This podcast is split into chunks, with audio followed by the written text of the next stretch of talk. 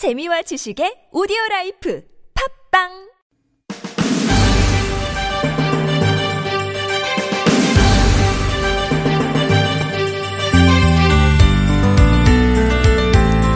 인터넷에서 하루 종일 화제가 됐던 뉴스 영상이 하나 있었는데 혹시 보셨어요? 제목은 순식간에 닭 최면 거는 법. 말 그대로 천방지축 뛰어다니는 닭을 손끝 하나 안 대고 딱 멈추게 만드는 장면이었는데요. 진짜 간단하더라고요. 앞에다 그냥 선을 하나 쭉 그으니까 닭이 얼음 꼼짝을 못하더라고요. 닭은 원래 이렇게 시선이 한 곳에 집중이 되면 겁에 질려서 일시적으로 최면에 걸린대요. 영상 밑엔 으이구 바보 같은 닭 이러니 닭머리라는 말을 듣지 뭐 댓글이 주르륵 달렸죠. 근데 솔직히 닭만 그럴까요? 이런저런 이유로 옴짝달싹 못할 때 우리도 많잖아요. 남의 시선, 나이, 핑계, 그리고 바쁘다는 변명 이런 것들도 그냥 땅바닥에 그냥 쭉 그어진 성 같은 건지도 모르는데 말이죠. 라디오 와이파이, 저는 아나운서 김혜지입니다.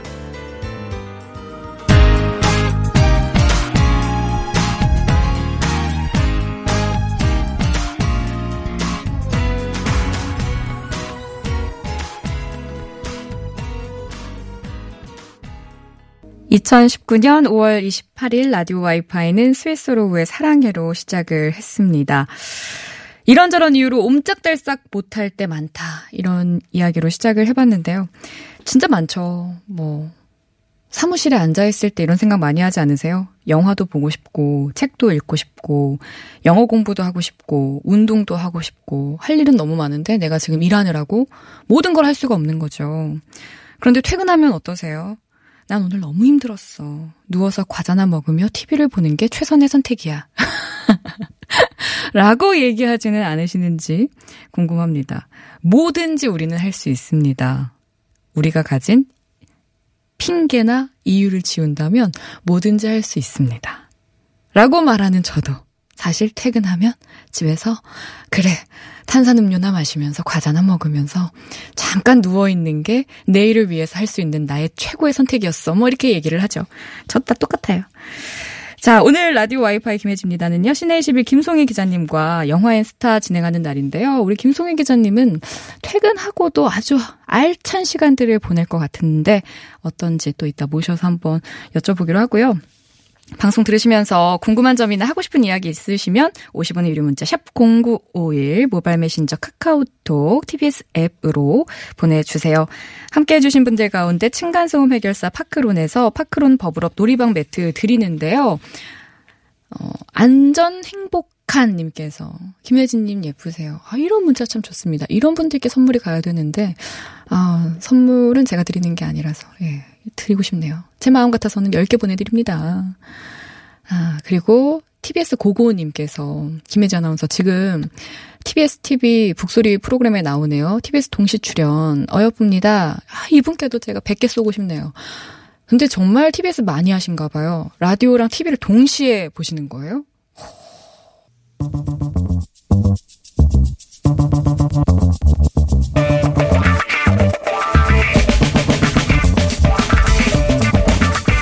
매일매일 똑같은 하루하루, 지루한 일상에서 벗어나서 잠깐 영화 속으로 도망쳐볼까요? 김송희의 영화 N 스타.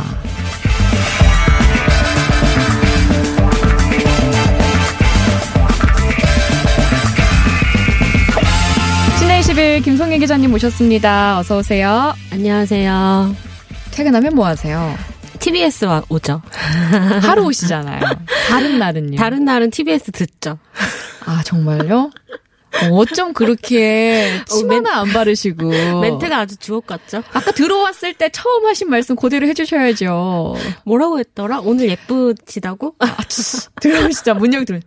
제가 어딜 봐서 퇴근하고 뭐 할 것 같아요. 이러셨잖아요. 네, 저는 우리가 서로를 잘 안다고 생각했는데 저의 캐릭터를 아직도 그렇게 파악을 못 하셨다니. 아닌데 김송희 기자님 되게 스마트하시고 뭐 많이 하시는데. 열심히 살 것 같아요. 열심히 사실 것 같아요. 그래요.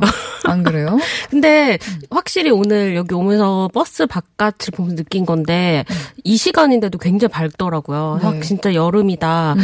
한 2주 전만 해도 이 시간에 이제 TBS 올 때 바깥을 보면 되게 어둑어둑했거든요. 네. 근데 바로 이렇게 아직까지도 이렇게 밝아서 아, 진짜 이렇게 밝으니까 뭔가 하루가 더 길어진 느낌이고 맞아요, 맞아요. 뭔가 말씀하신 것처럼 기운 내서 뭐라도 하면 좋을 것 같다라는 생각만 또 해봤습니다. 네. 우리 이번 주 안에 뭐라도 하나 계획 세워봐요. 아, 뭐 책을 좀 읽어볼까요? 책 원래 많이 읽으시잖아요. 아니 근데 또 많이 읽으시잖아요. 아까 얘기하신 것처럼 북소리도 나오시고 간판 MC시잖아요. 독서 모임만 할까요 우리? 아, 일을 막 만들어 볼까요 한번? 네, 그 독서 모임 저 주변에 하는 분이 있는데 네. 그 책 읽는 거보다 끝나고 이제 회식 같은 게 더 주가 된다고 그쵸. 하시는 분도 있더라고요. 사람을 만나면 공부보다는 공부 20 나머지 80은 이제 노는 거. 근데 또 사람한테 얻는 정보들이 있잖아요. 맞아요, 네, 맞아요. 이렇게 뭐 몰랐던 그 세계의 이야기라든지 아니면 제가 몰랐던 직업의 이야기라든지 사람한테 드는 게 제일 정확한 것 같아요. 그럼 오늘은 김송희 기자님께 또 못 본 영화 이야기를 한번 들어보겠습니다. 아, 저만 봤겠네요, 진짜 이 중에서는. 저희는 아무도 못 봤죠, 뭐. 네. 아, 오늘 아주 대단한 영화를. 네, 뭐 가지고 오셨습니다. 지금 제일 궁금해들 하시는 영화일 것 같아요. 근데 저도 지금 한 몇 시간 전에 봤거든요. 아, 그래요? 네, 오늘 기자 시사를 했어요.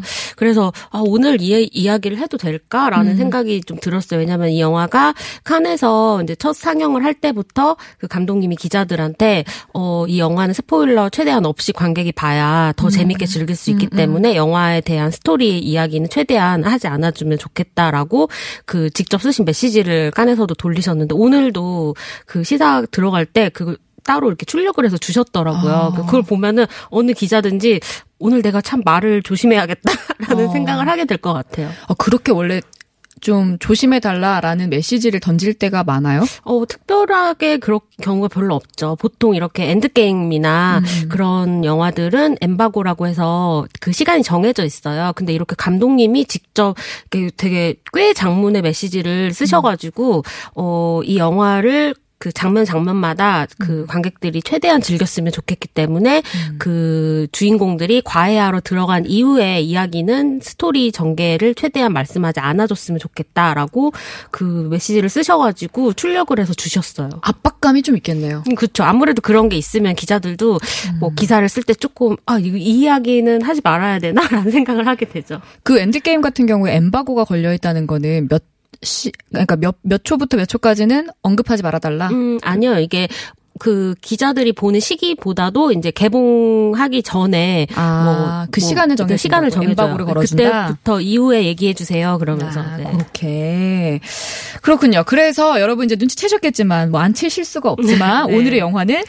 기생충입니다. 네, 오늘은 봉보로봉봉 봉준호 감독님의 봉보로봉봉봉봉봉 예. 지금 뭐 일단 칸 영화제에서 황금종려상을 수상하시고 나서 그 SNS에서도 감독님이 워낙에 약간 그 호감 가는 캐릭터시잖아요. 네. 그래서 약간 과거에 본인이 뭐 대학 당시에 그리셨던 만화까지도 들춰져가지고 어떤 하나의 뭐 너무 이 감독님이 과거의 행적 이런 것들까지 화제가 되고 있더라고요. 잘 살아야 됩니다.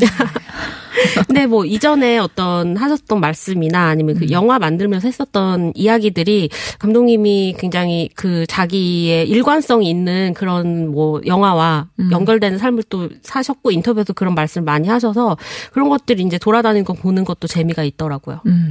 기생충 얘기해 주세요 이제. 네, 저도 굉장히 조심스러워요. 이거 그때 우리 어벤져스 엔드게임 얘기할 때 네. 기자님 되게 조심하고 가셨잖아요, 그냥. 그러니까 오늘 이렇게 써 있는 거예요. 그 거기에 이 영화에 대한 기사를 쓰실 때 그간 예고편 등을 통해 노출된 두 남매의 과외 알바 진입 이후에 스토리 전개에 대해 최대한 감춰주신다면 저희 제작진에게 큰 선물이 될 것 같다라고 써놓으셨어요. 근데 그래서 네. 저도 이제 과외 알바하는 이야기까지만 하자면은 네. 일단 주인공은 기훈의 가족입니다. 이 기훈은 최우식 배우가 연기를 하는데요. 이 기훈의 가족은 전원 백수예요. 네. 아버지는 이제 기택이란 인물인데 송강호 씨가 연기를 하고요. 그 전원 백수이고 가정 형편이 당연히 쪼들리겠죠. 그리고 반지하에 살아요. 그래서 그 지나가다 취객이 그 집 앞에서 오줌을 싸거나 토를 하면 그걸 다 복스란히 볼 수밖에 없는 그런 집안을 이렇게 한 바퀴 카메라가 보여주면은 아, 누가 봐도 굉장히 가난한 가족이구나라는 걸 알 수가 있어요. 네. 그리고 당장 휴대폰 요금을 안 냈고 와이파이가 없어가지고 윗집 와이파이를 몰래 훔쳤어요. 그래서 아, 윗집 아줌마 비밀번호 바꿨나 봐 이러면서 남매가 막 그런 대화를 해요. 그러니까 정말 지독하게 가난한 가족인데 묘하게 또 사이가 굉장히 좋아요. 화목해요. 근데 이게 다 아버지의 약간 캐릭터 때문이에요. 아버지가 굉장히 이래도 흥 저래도 흥 굉장히 하하 이렇게 웃는 네. 송강호 씨하고 굉장히 잘 맞는 그런 역할이고요. 근데 어느 날 기우의 명문대 친구인 민혁이 기우의 집에 찾아옵니다. 민혁이 자기가 교환학생을 가 있는 동안 자기가 가르치고 있는 여고생 과외를 대신 좀 맡아달라고 해요. 아. 근데 여기에서 민혁 역할로도 굉장히 반가운 인물이 이제 특별 출연을 하는데요. 누구죠? 박서준 씨가. 네. 박서준 씨. 제가 얼마 전에 좋아한다고 고백했던 그 박서준 씨. 그래요? 네. 잠깐 출연을 하십니다. 그 이제 사실 기우는 대학생이 아니에요. 그럼 사수생이고 아. 그 대학생이 아니기 때문에 이제 위조로 그 대학교 재학 증명서를 위조해가지고 이제 부잣집에 과외 알바를 하러 가는 거죠. 근데 기우의 여동생인 기정 역할을 이제 박소담 배우가 연기를 하는데요. 아.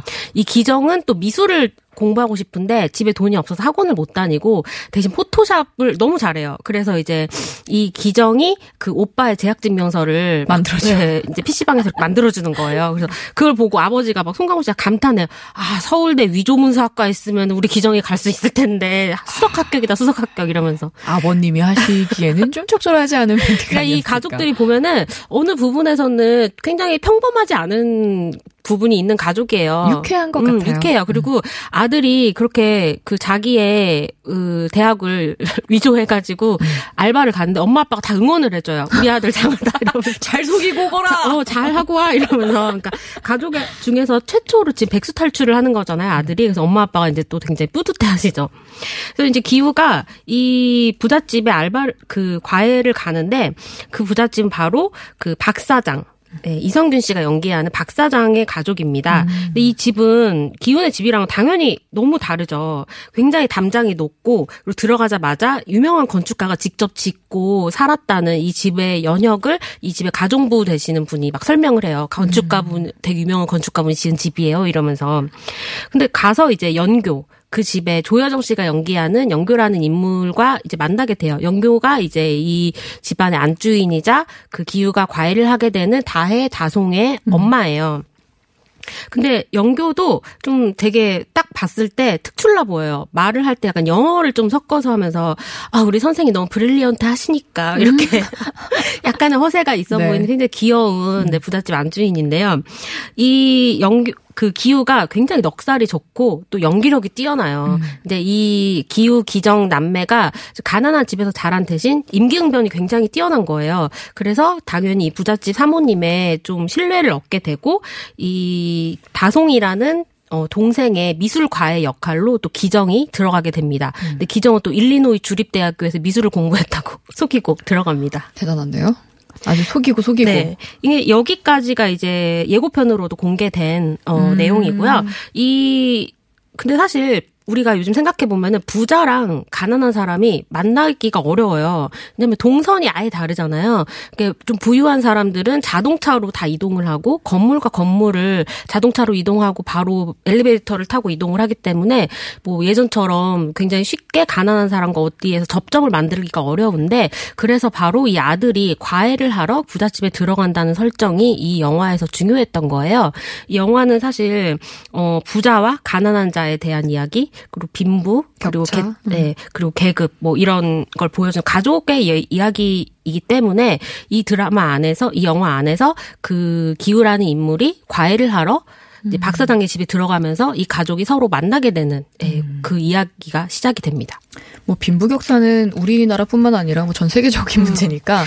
그래서 뭐 전 세계적으로 공감을 얻을 수 있겠구나라는 그렇죠. 생각이 갑자기 들기는 하는데 이게 사실 굉장히 한국적인 서민의 이야기이기도 하지만 전 세계 어디에서나 일어나는 이야기잖아요. 그렇죠. 그래서 사실 칸느에서도 이게 보편적인 이야기다라고 받아들여서 황금종려상을 준 것 같아요.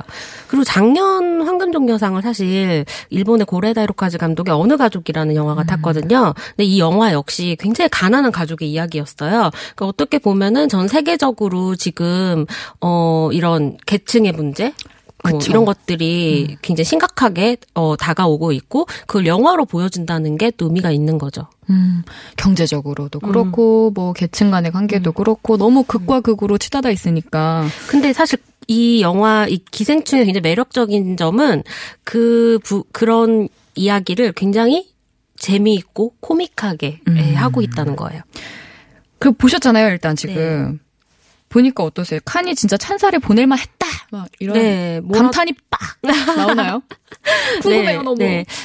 저는 일단 굉장히 재미있었어요. 그래서 칸에서 굉장히 오랜만에 이런 장르 영화에 상을 줬기 때문에 이 영화는 또 대중적으로도 굉장히 소구할 지점이 많고 또 뭐 사실 우리가 이제 칸느나 뭐 베를린이나 베니스 같은 해외 유수의 영화제에서 상을 탔다라고 하면 어떤 대중분들은 좀 어려운 영화 아니야? 무거운 영화 아니야? 라고 생각하시는 분도 있잖아요. 근데 이 영화는 전혀 그렇지 않고 일단 올해가 한국 영화 100주년의 해예요. 네네. 네, 그 1919년 10월에 개봉했던 의리적 구토라는 영화를 한국 최초의 영화로 치고 있거든요. 그래서 이제 봉준호 감독님도 칸 수상 이후 인터뷰에서 황금종려상을 탄 게 한국 영화 100주년에 칸이 준 선물 같다라고도 하셨고, 그리고 한국 영화가 이 영화제의 약간 그랑프리격인 황금종려를 수상한 게 최초잖아요. 그동안 사실 이창동 감독님이 63회 칸 영화제에서 갑봉상을 시라는 영화로 타셨고 또 박찬욱 감독님도 올드보이라는 영화로 심사위원 대상을 과거에 타셨지만 이 황금종려상은 또 처음인 거거든요. 그래서 이런 해외 영화에서 또 영예로운 상을 한국 영화가 수상했고 이거는 분명 좀 기쁜 일인 거죠. 의미 있는 일이죠. 너무너무. 네. 사실 근데 이거 가지고 또 비판도 있어요. 왜냐면 영화라는 거는 문화적인 어떤 콘텐츠이기 때문에 운동회가 아니잖아요. 그래서 국제적으로 1, 2, 3등을 매기는 것이 무슨 의미이냐. 혹은 그거를 국제적인 상에서 수상을 했다고 해서 이렇게 막 언론이 떠들썩한 게 조금 왜 다른 그동안 황금종려상에는 그렇게 시선을 주지 않았느냐. 뭐 그런 뭐 비판도 있을 수 있는데. 사실 있는데 네. 여기까지 하고 있는데 여기까지 하고 일단 노래 한 곡 듣고 잠깐 쉬어갈게요. 왜냐면 놓칠 뻔했네요. 네. 오늘 김송희 기자님 약간 그 최진봉 교수님 느낌 났어요. 아, 그래요? 오늘 되게 열정적이에요. 너무 열정적이야. 아니 그 이 영화를 방금 보고 와가지고 기생충이라서 네. 네, 지금 방금 보고 오셔서 그런 거 네, 같은데 너무 재밌게 보기도 했고. 네. 저희 잠깐 워워하고 오겠습니다. 네네. K 씨의 물 한 잔 마시고 오죠. 쓰담쓰담. 오케이 알겠습니다.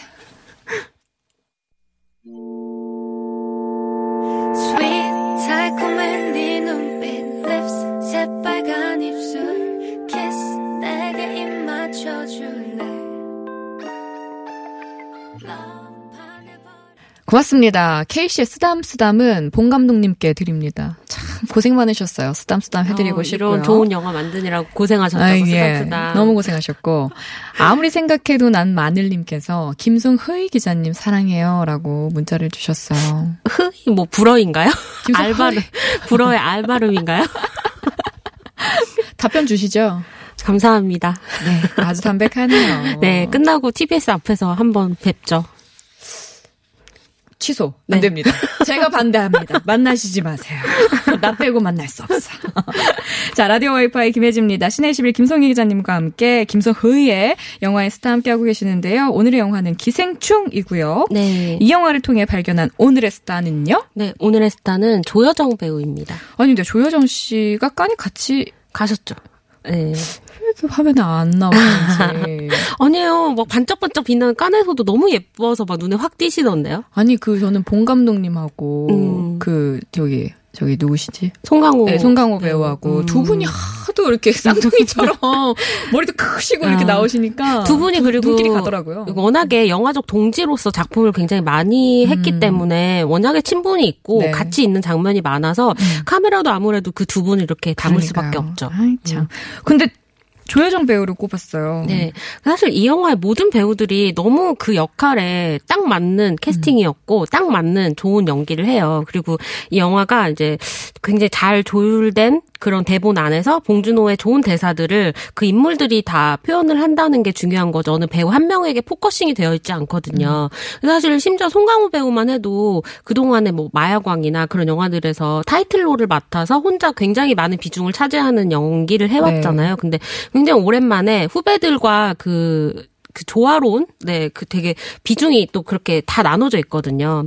근데 저는 이 영화에서 좀 약간 조여정의 다시 한번 발견이다라는 생각을 했어요. 그러니까 어느 배우에게 이제 중심이 쏠리지 않는 영화인데 그 조여정 배우가 이 안에서 굉장히 영리하지만 그걸 숨기고 조금 백치미가 흐르는 연기를 할 때 그때 막 반짝반짝 빛나는 그런 느낌이 있거든요. 근데 점점 시간이 가면 갈수록 빛나는 배우인 것 같아요. 예를 들어서 뭐 인간 중독이라는 영화에서도 그 내내 저는 조여정 배우 연기만 보였어요. 주인공이 아님에도 거기서도 약간 권력을 가지고 자기 권력을 이용하고 욕망을 숨기지 않지만 남편에게는 좀 능글맞게 구는 그런 사모님 역할이었는데 이 기생충에서도 굉장히 이 일찍 결혼해서 부잣집 사모님이 되었고 그리고 약간 자기 그 지금 자기 일이 어떤 따로 밖에서 일을 하는 여성이 아니에요. 네. 그래서 아이와 가정 살림을 좀 꾸리는 그런 역할인데. 근데 굉장히 젊고 사랑스럽고 그리고 약간 이 안에서 왜 저렇게까지 조금 허세가 있나? 막 그런 느낌도 약간 드는. 근데 그 저는 예전에 조여정 배우를 생각하면 약간 동그랗다는 느낌이 있었어요. 그러니까 약간 뭐 모든 것이 동글동글하고 네. 어리실 때는 조금 더 어리셨을 때는 볼도 포동포동하고 약간 뭐 탱탱볼처럼 약간 그런 네, 통통 튀는 네. 네, 귀여운 느낌이 있었다면 지금은 그 생기가 더 많이 생기를 머금고 원숙해진 네 그런 연기를 보시더라고요. 네 그리고 굉장히 눈을 동그랗게 뜨고 놀라가지고 입술도 동그랗게 이렇게 하고 놀라는 그런 연기를 하실 때 여성 캐릭터가 앞으로 저 안에서 영화 안에서 굉장히 중요한 뭔가를 하겠다라는 게 확 오거든요. 그리고 데뷔한 지 굉장히 오래됐지만 뭐 필모그래피나 맡아오신 역할들이나 그런 것들이 좀 한정지어져 있었거든요. 네. 그래서 본인도 그런 답답함이 있었는데 이 영화를 하기 위해서 봉준호 감독이랑 첫 미팅을 할 때 봉준호 감독님이 조여정 배우한테 애 둘 있는 엄마 역할인데 괜찮냐라고 물어보셨대요. 조여정 씨가 당연히 괜찮다. 그동안 그런 역할 해왔다고. 그리고 그 단순한 애가 둘 있는 엄마 역할이 뿐만이 아니고 이 연교라는 여성 캐릭터가 굉장히 입체적인 인물이거든요. 그래서 이런 연기를 한다는 게 배우로서도 오랜만에 굉장히 즐거운 경험이었다고 배우가 이야기를 하더라고요. 그렇군요. 오늘 정말 따끈따끈한 시간이었어요. 기자시사회? 네. 기자시사회 지금 몇 시간 전에 해서 끝나자마자 준비를 하셔가지고 한 걸음에 달려와 주셔서. 근데 영화 이야기를 어떻게 많이 할 수가 없기 때문에. 네. 그렇긴 하지만, 네. 그래도 어쨌든, 처음으로 우리보다 먼저 보시고, 그걸 가지고 오셔서 그 감동을 같이 나눠주시니까. 네. 좋은 시간이었어요. 많은 정보 없이 보셔도 좋고, 정보 하나 있어요. 네. 영화 끝나고 나서, 음악이 나와요. 네. 그 음악을 끝까지 들으시면 좋아요. 왜냐면 그 음악이 봉준호 감독님이 직접 작사를 하셨어요. 어머나, 그리고 노래를 최우식 배우가 직접 불렀거든요. 소주 한 잔이라는 노래인데, 가사 이 영화를 내포하고 있어요. 네, 그래서 영화 끝나고 나서 이렇게 후다닥 나오지 마시고 노래를 좀 들어보시면은 좋을 것 같아요. 어머, 이 얘기 안 듣고 끝났으면 너무 아쉬울 뻔했어요. 약간 마블 영화처럼 쿠키 네. 영상처럼 끝까지 네, 영화를 보시면 좋습니다. 끝까지 앉아 계시면 스마트한 영화 관람 가능하시죠. 네, 봉준호 감독님의 작사를 네, 다시 한번 감상하실 수 있습니다. 끝까지 깨알 정보 감사하면서 인사드리겠습니다. 네. 다음 주에 뵙겠습니다. 감사합니다. 저도 같이 인사드릴게요. 마이클 부블레의 홈 들려드리면서 내일을 기약하겠습니다. 오늘도 따뜻한 밤 보내시고요. 지금까지 라디오 와이파이 아나운서 김혜지였습니다. Another summer day has come and gone away. From Paris and Rome, but I wanna go home.